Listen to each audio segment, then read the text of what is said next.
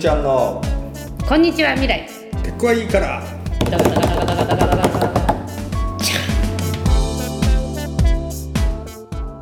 こんにちは。こんにちは。はい。あのね、はい、今日話したいことがあるんです。僕は、はい、えっ、ー、とあそう。私たちの「こんにちは未来」は結構聞かれているようで、はい、ありがとうございます。ありがとうございます。集まんない。なんでだろう。なまあちょっとスポンサーしてくれそうなひ企業の人に会ったら詰め詰めしましょうお互い。そうだね。はい。どうなんですか？っつってはい。ね聞かれてんのね。聞かれてるんですよ。でねそしたらね、うん。あの最近ね別のポッドキャストが私たちのポッドキャストを話題にしてるっていうのを ツイッターで前にもあったねそういうことね。うん聞いてみたんですよ、うんでねあのそれはそれは素敵なあのフェアリーっていうやつだったんですけど、あの国際協力畑にいる人たちがやってるやつだったんだけどさ、はでそれで女性の出演者の人が話題にしてくれてたんだけど、うんはい。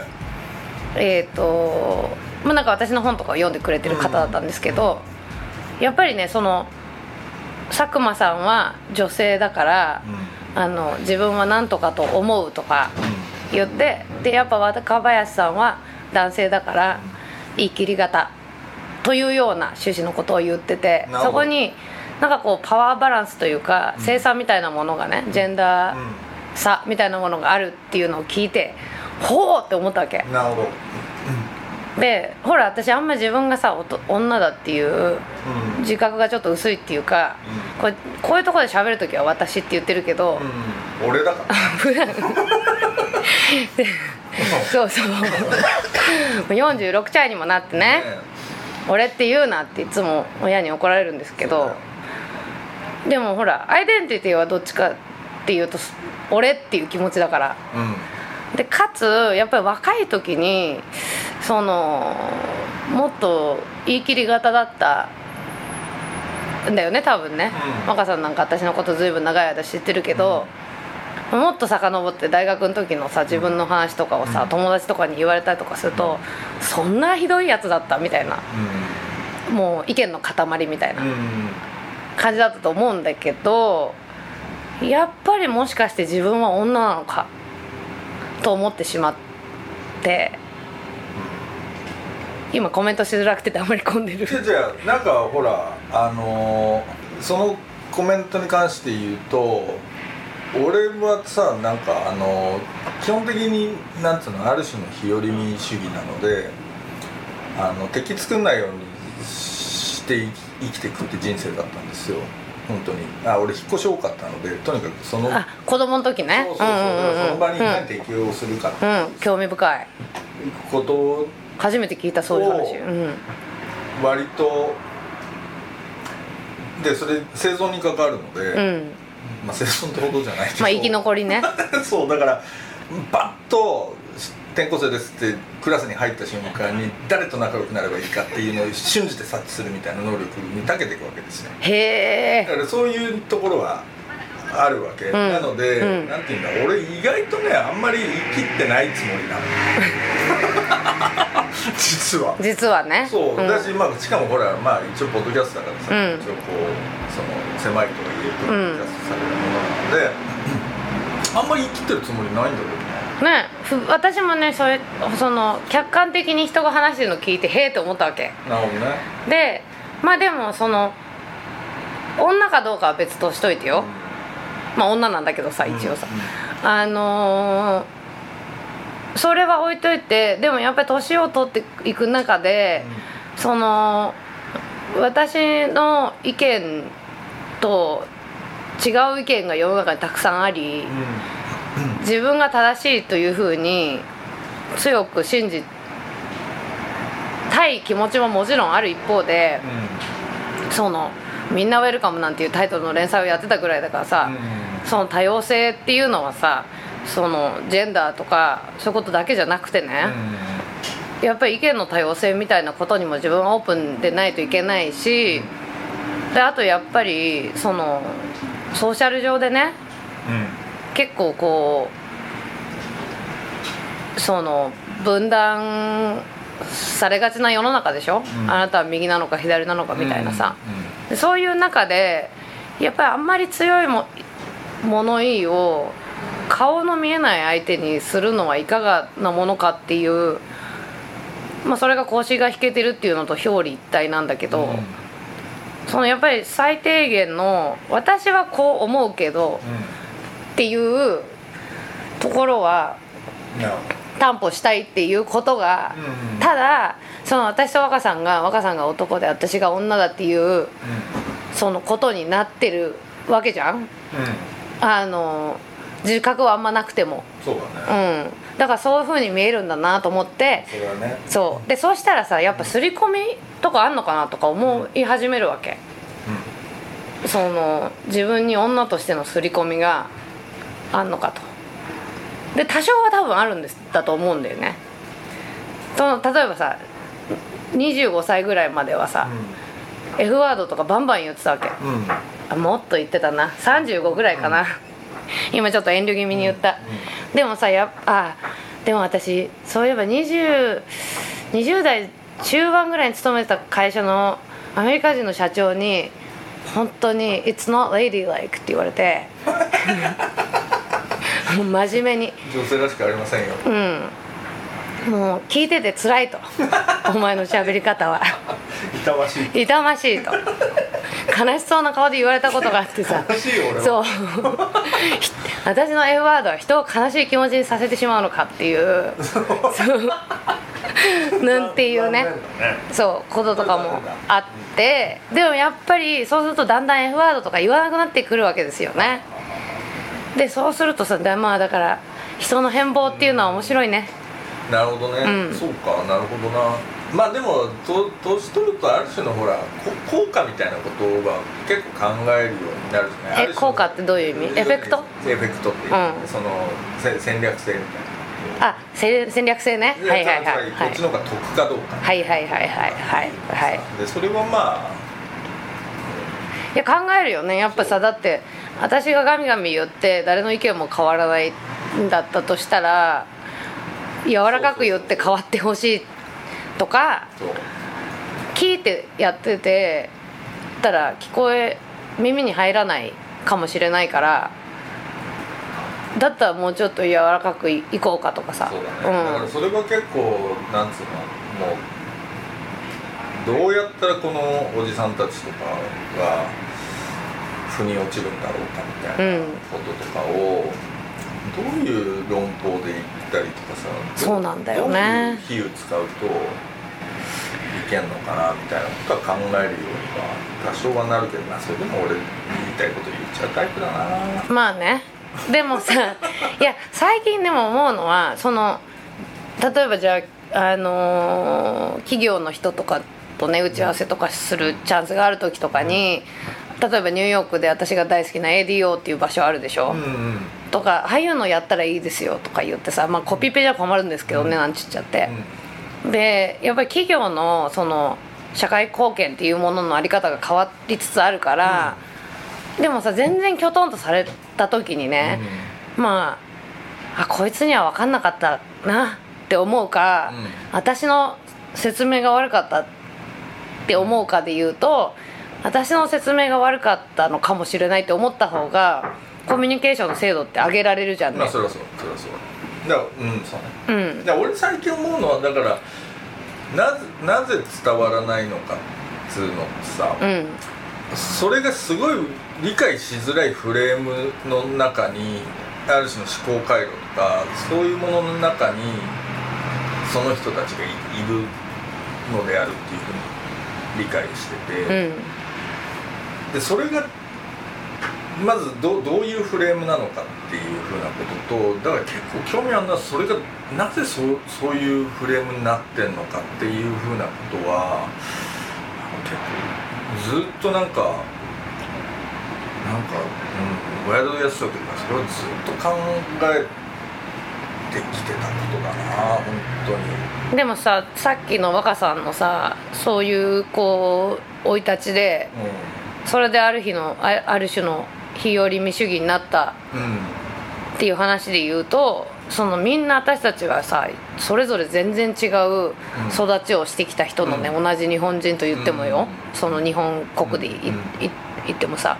アメリカなんてもっともう全然違うところから来てる人の集まりで、でその育ってきた環境が違うからうん。物の見方が違うのは当たり前じゃん、まあ、だからそうなってくると、まあ、そのだから多様性みたいなことを受け入れて認めてお互いの意見を認め合いながら話し合おうみたいなこと自体がもうさ無理なんじゃねえかっていう、うん、うん、そうだからある程度そのなんかこうフレームが分かってきたりとかするとなんつうんだろうな。でそれを変えるのはさすがに結構難しい気はするんだけれども、うんなんかどうやったらその回路にだから結局例えばほらここのポッドキャストもさでテクノロジーの話やめようみたいなこと最初にあったじゃない、でうん。なぜ逆に言うとなぜみんなてかもう普通の企業の人たちハンデをしてるのテクノロジーの話からしか始められないっていうふうなことがそもそもどこから来てるのかっていうふうなこととだからそれそれに陥んないようになんか話のフレームをうん。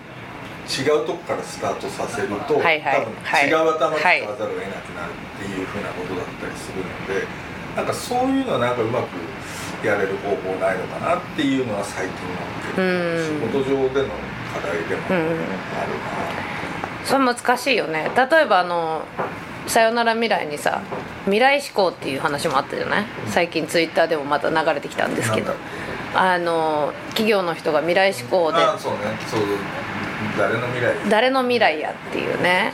ほら俺ビジネスのフレームとかさ、ん。そういうのすごい嫌いだったんだけど、うん。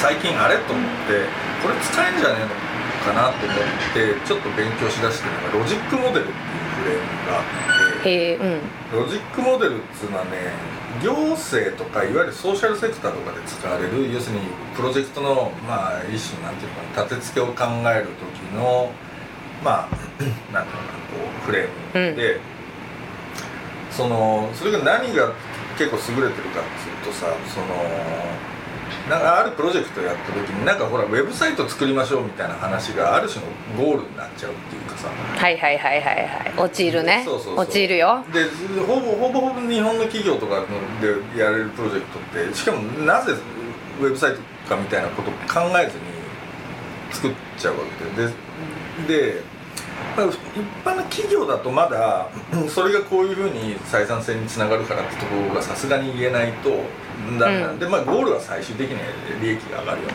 っていう話になるんだけど公共の場合ってそういうゴールじゃないじゃない。うんなのでそのあるプロジェクトやるときにそのミミッションっていうかそそのゴールね到達点っていうのをどういうふうに設定するかってすげえ重要になってくるわけで。でその時にそのロジックモデルっていうのはアウトカムっていうのをすげえ重視するわけでアウトカムっていうのはそのチェーンいうチェンジが起こるかっていうのをはいはいはい定義しろっていうふうな話あーなるほどね。うん。だから例えば要するになんていうのかな。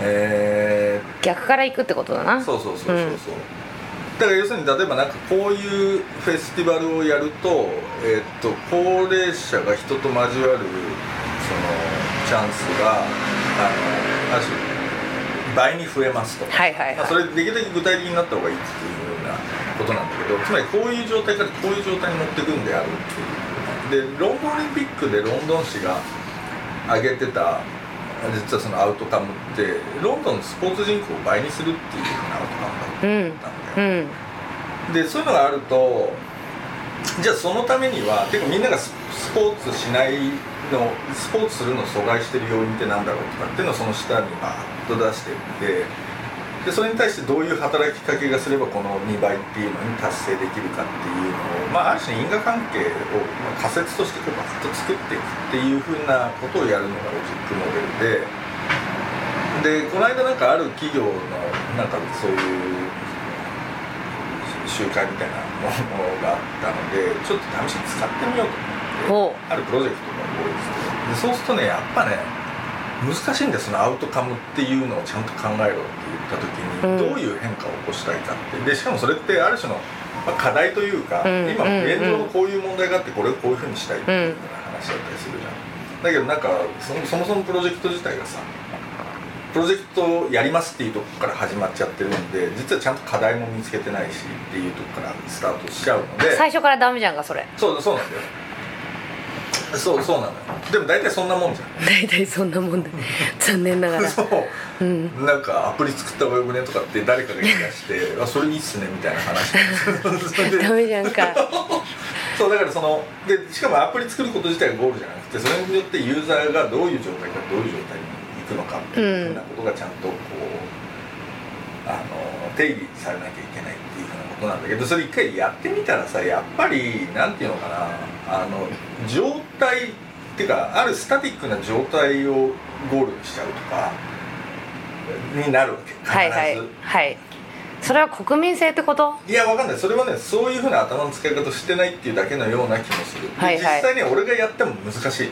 ちゃんとしたいい難しいね。アウトカムをうん。ちゃんと定義してっていうのってその、まあ、それ自体のなんかそれを作るスキルみたいなのはいはいはい。もしかすると必要なんだけれども、で俺なんかそのロジックモデルなんでいいかと思ったのはなんか俺ワイヤードでやってたのって多分こういうことだっていうのを、ふうに思ってだから結局なんつうのワイヤードやってた時とかメディアやる時って結局ある種人を変えたいっていうのがあるわけ。人を変えたい。あ人間をね。人間を変えたい。はい。はい。だから、なんか俺が作ったなんかを読んであ俺もこんな会社にいるのダメだってうん。うん。思って独立するとか、うんでそういうのってまあ少なからずあってさ、うん。でたまに俺会社辞めたんですよっつったら「およかったな」っつってさ。うん。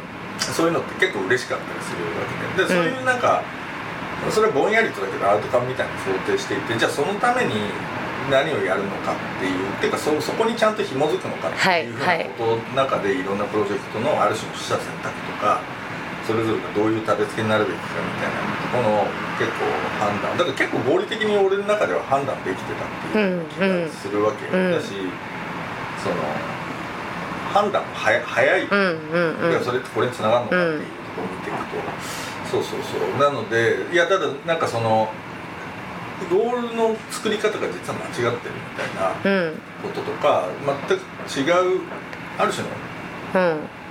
チェンジを定義しろ。はいはいはいはいはい。実はあんはまり誰誰もやったことないそうね。そうそう。だからなんかそうそうまあ別にそれその方法がいいかどうかは別としてもすげえ頭使わなきゃいけなくなるいいやなんかさ今の話聞いてて思い出したんだけど、あの私結構ほら最先端のオフィスみたいなとこ行くことが多いんですよね 結構ね。あ取材でね。取材で、はいはい。でそのもう今って例えばアメリカでも、その古典的な昔から同じようにやってきたロイヤーのオフィスとか、あの金融系のオフィスとかと、まあ、金融でもさあの、スタートアップ系のところはまあちょっと話違うんだけどと最先端のスタートアップとさもう職場環境が全然違うわけ、うんうんでそれって別にかっこいいオフィスとかをみんな目指してるわけじゃなくて、その生産性を上げるために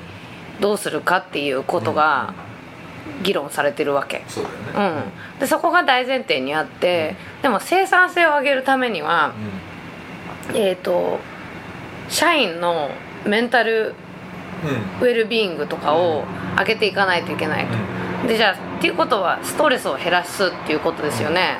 じゃあそれっていうのは例えばエンジニアだったら静かなところで仕事をしたいかもしれないしあのコミュニケーションとかコリジョンがさ、うん。大切な部署の人はそういう作りにするとかさ、あと瞑想できる場所があるとか、そうなんうん、でまあそういう話を聞いてるとやっぱりその年配の人とかはそういう例えばオープンデスクとかにするとさ、プライバシーがなくなるってみんな言うっていう中ででまあそれどう解決してるかっていうとやっぱチェンジマネジメントって最近言うんだけどうん、チェンジマネージメンうんチェンジマネジメントね。それをコミュニケーションしていくっていうその前者のスタッフに対して。トなるほど。でそれで足並め揃えるみたいなさ。そうん。だからそういうなんかそのあだからあなるほどなと思ったのがその今って結構そのチェンジっていうのがをちゃんとなんていうのかな目指せっていうふうになってってるのって少なくともあ俺も合理性が高いなっていうふうに思ってて、うんうんつまりみんなで豊かになろうとか、うん。みんなで笑った言って笑ったね今。幸せになろうとか言ってもさ、うん。で豊かさみたいな定義みたいな話に陥っちゃうのでそうふわっとしてるからねそう豊かさとか。みんなの解釈も違ってきてるから、要するにこの状態をこういうふうにしましょうっていうふうな話って、あので特にそこがなんていうのかな生産性みたいなことに、うん。がゴールに最終的にないうん。プロジェクトだと、うん。さらにそこ重要になってくるような気もするんだよね。って今つまりそういうプロジェクトって結局ゆみんなで豊かになりましょうぐらいしか言えなかったりするとさゴールにならないじゃんそれって。そうなんだよ。でも結構私は最近そのそそちら系のデータとかを見るんだけど社員の幸せとか、まあ、幸せっていうのはハピネスとは、あのハピネスと思うとすごい難しいんだけど例えばうつの人がへ少ないとかね。そういうことを目指すとしたらそれ例えばその何人もいる、まあ、全員がさあの求めるものを満たすっていうのは難しいかもしれないけどもその自分が理想的だと思う食環境をいくつかの、まあ、コンセプトに落とし込んでそれを選択肢を増やすっていうことだったらできるわけ。うんそうだよね、うん、でそれがストレスが少ないとかうん。っていうことにつながりひいては組織としての生産性の向上とかにつながっていくわけ、うんうん。で生産性とか社員のそういうハッピネス、そのかっこハッピネス分かりづらい概念と利益とかってすごいつながってるんだなって最近思うようになって、うでなんかこれはその、まあ、環境問題とかもそうなんだったと思うんだけどこれは世の中にいいですよとかっていうとこれ前にもちょっと話したかもだけど、い全然みんな響かないけど、うん。これもっと儲かりますよっていうと急に響くっていうかさ。うんでもその感じでもいいと思うんだよね別に。まあそれはそうなんだよ、うん。それはそうなんだよ。うん。ただほらなるほどなと思ったのはだから行政それあんまでもそれ言えるのかうーんとだってさ儲かるはダメかもしれないけど予算とかはみんなキューキューしてるわけでしょ、まあそそう、うん。だし今企業に対してもこういうふうにやった方がむしろ利益が上がりますよっていうことは言えるわけなんで、だからそこはね結構そうそうなんだよね、うん。まあ生産性っていうのに紐づいちゃうのがだから必ずしもそれがほら効率性ってことでもないしなんつったらいいんだろうな難しいんだからそれもさっきさっきっていうか前回の話と結構似ちゃうんだけどさ、なんかあのーねそういう話が入ってくるとより管理的になるわまあそう。でだからそれって あのどんな話を振っても同じ球を返してくる若林さんです。嘘でけす。そう。もう最近何聞かれてもそれ官僚主義だから。ってなるわけ。いや。そうだからなんかでもそれはだからさ杓子定規に考えるからそうなるんじゃない？まあそれはそれ、うん。だからなんだろうな。そうなんだよ。だからなんていうの？ほらいわゆる行動経済学っぽいさ、うん。なんていうの？人間ってこうやって動くもんだからここをこういうふうにある種ナッジするとこういうふうになりますよ。って要するにサラダボウルのスプーンをでかくしとくとみんなサラダの多く取るみたいなやつ、うん。であの話好きじゃないんだよ俺 あのなんかひ非常にマニピュラティブというかさはいはい。マニピュラティブね。そう、うんうん。なのでなんかその操作性が操作的であるっていうふううんコントローリングってやつですね。だからそうではないやり方でだからでもさまあそれってさ、まあ、人間なんてさっていう全部自分でなんか何かをすごい積極的に選び取って生きてるわけでもねえしさみたいなことって言えばさ、うんなんつうの？そんなになんつうの？人に言われたようには俺は動かねえよって 言い張ったところでっていう気もするんだが、なんかそういうのがうまいいいいいだから結局なんかほらグーグルとかのさ例えば別に名前出すことみたいなあの、うん。まあ、そういう会社のスタートアップのオフィスとかって大体そういうロジックで組んでるじゃない、うん。で要するに社員のある種の本当にメンタルなフィジカルな、うん。あるいはそのそのコミュニティとしてのある種のウェルビーイングっていうのが結局みんなの生産性も上げるしそれは単純にあの企業にとっていいだけではなくて自分の人生をより豊かに、まあ、開発していくことになるみたいな話はさ筋も通ってその通りだと思うしそれでいいと思うんだけどでそうそうなるべきなような気もするわけねそういう管理的なさ。うんガチガチの要するに人間ををロボットとして振る舞うように神経で空間よりは全然そっちの方がいいからそれはそうなんだけれどもなんかグーグルとかに言われるとちょっとイラッとするんだよね。なんか腑に落ちねえなうん。結局はそれはそういう形のある種の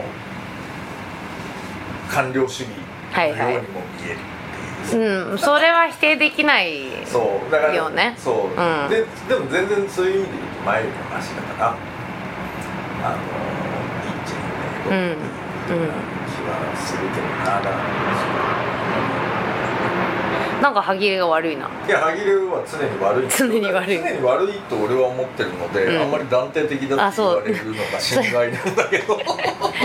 いやだからほら男女差ってね比較的に言ったらっていうことですよ。そうか。そう。まあでもねここではっきり言っとくと私の方が男性的だよね多分全体的にはあそれはそれで抵抗あるんだ。いや違う。それはそうではなくて俺はあんまりいい意味でじゃなくて、うん。自ほらあのほら友達とかにもさ「うん。お母さんはすげえマッチョだから」っておう。いう。でミソジニっぽいところがないとは言わないの。で、うん。そういう部分それは私ももちろん否定しないよ。だからそれそういうところマジあるので、うん。結構いや俺だからさっきもちょっと話したけど、うん。ゆみちゃん自分はリバタリアンかもしれないと思うんですけど、俺、うん。ほらなんかクイズがあるって言っうんうん俺自分が右翼なんじゃない？それはじゃあちょっとそのクイズをやってもらってあの次回のポッドキャストで発表しちゃう？でもさあれなんだよね。だからそのミソジニーっていうのは、あのまあ女性蔑視っていうのが多分一番ミソジニーの。そうだね。うん、ひどい形だとしてでえっ、ともちろん私はミソジニクソくらいと思ってはいるが私たちが育てられた環境っていうのはそれが当たり前だったわけ。そう。だからまず自覚を持ってくれるっていうのが多分一番ででかつ私はちょっと自分の責任をもうちょっと考えないといけないなと思ったのは自分が女というふうに自覚がなくたなかったとしてもこうやって私が若さんと喋ってる時とかにその全然私たちのことを知らない人とかはあの人は女性だからとかやっぱり男性だからとか自分たちが思う以上に思うんだよね、うん。そうそう。だねそう。であともう一個は、あのまあちょっとこれもうっかりしてたって思うのは多分私みたいなま女のと付き合うタイプの男の人たちはフェミニストであるというようなうっかりなうん。思い込みが多分あって、うところが分かる分かったことには私みたいに当たりの強い女にはみんなフェミニストなんだけどなんでんそんなしたっけ？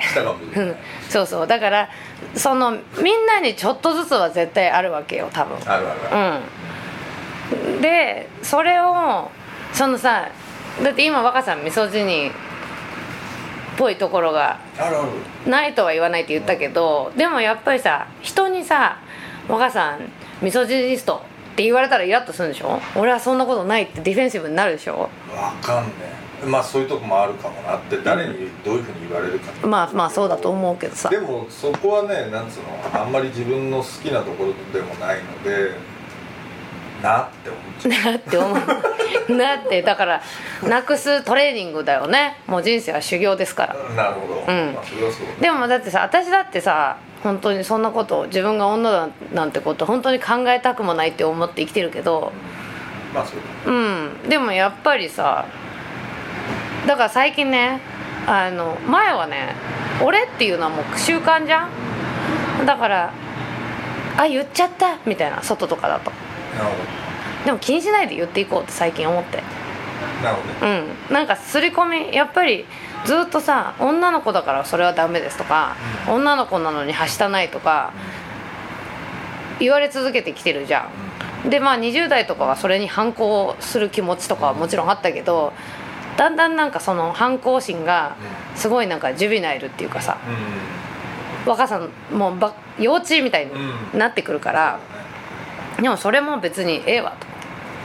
人にどう思われてもええわっていう気持ちもある。んなるほど。なるほどそれさちょっと時間ないのかな俺話の流れで。じゃあ次回。はい。じゃあこの続きははい。また次回ということで。はい。はい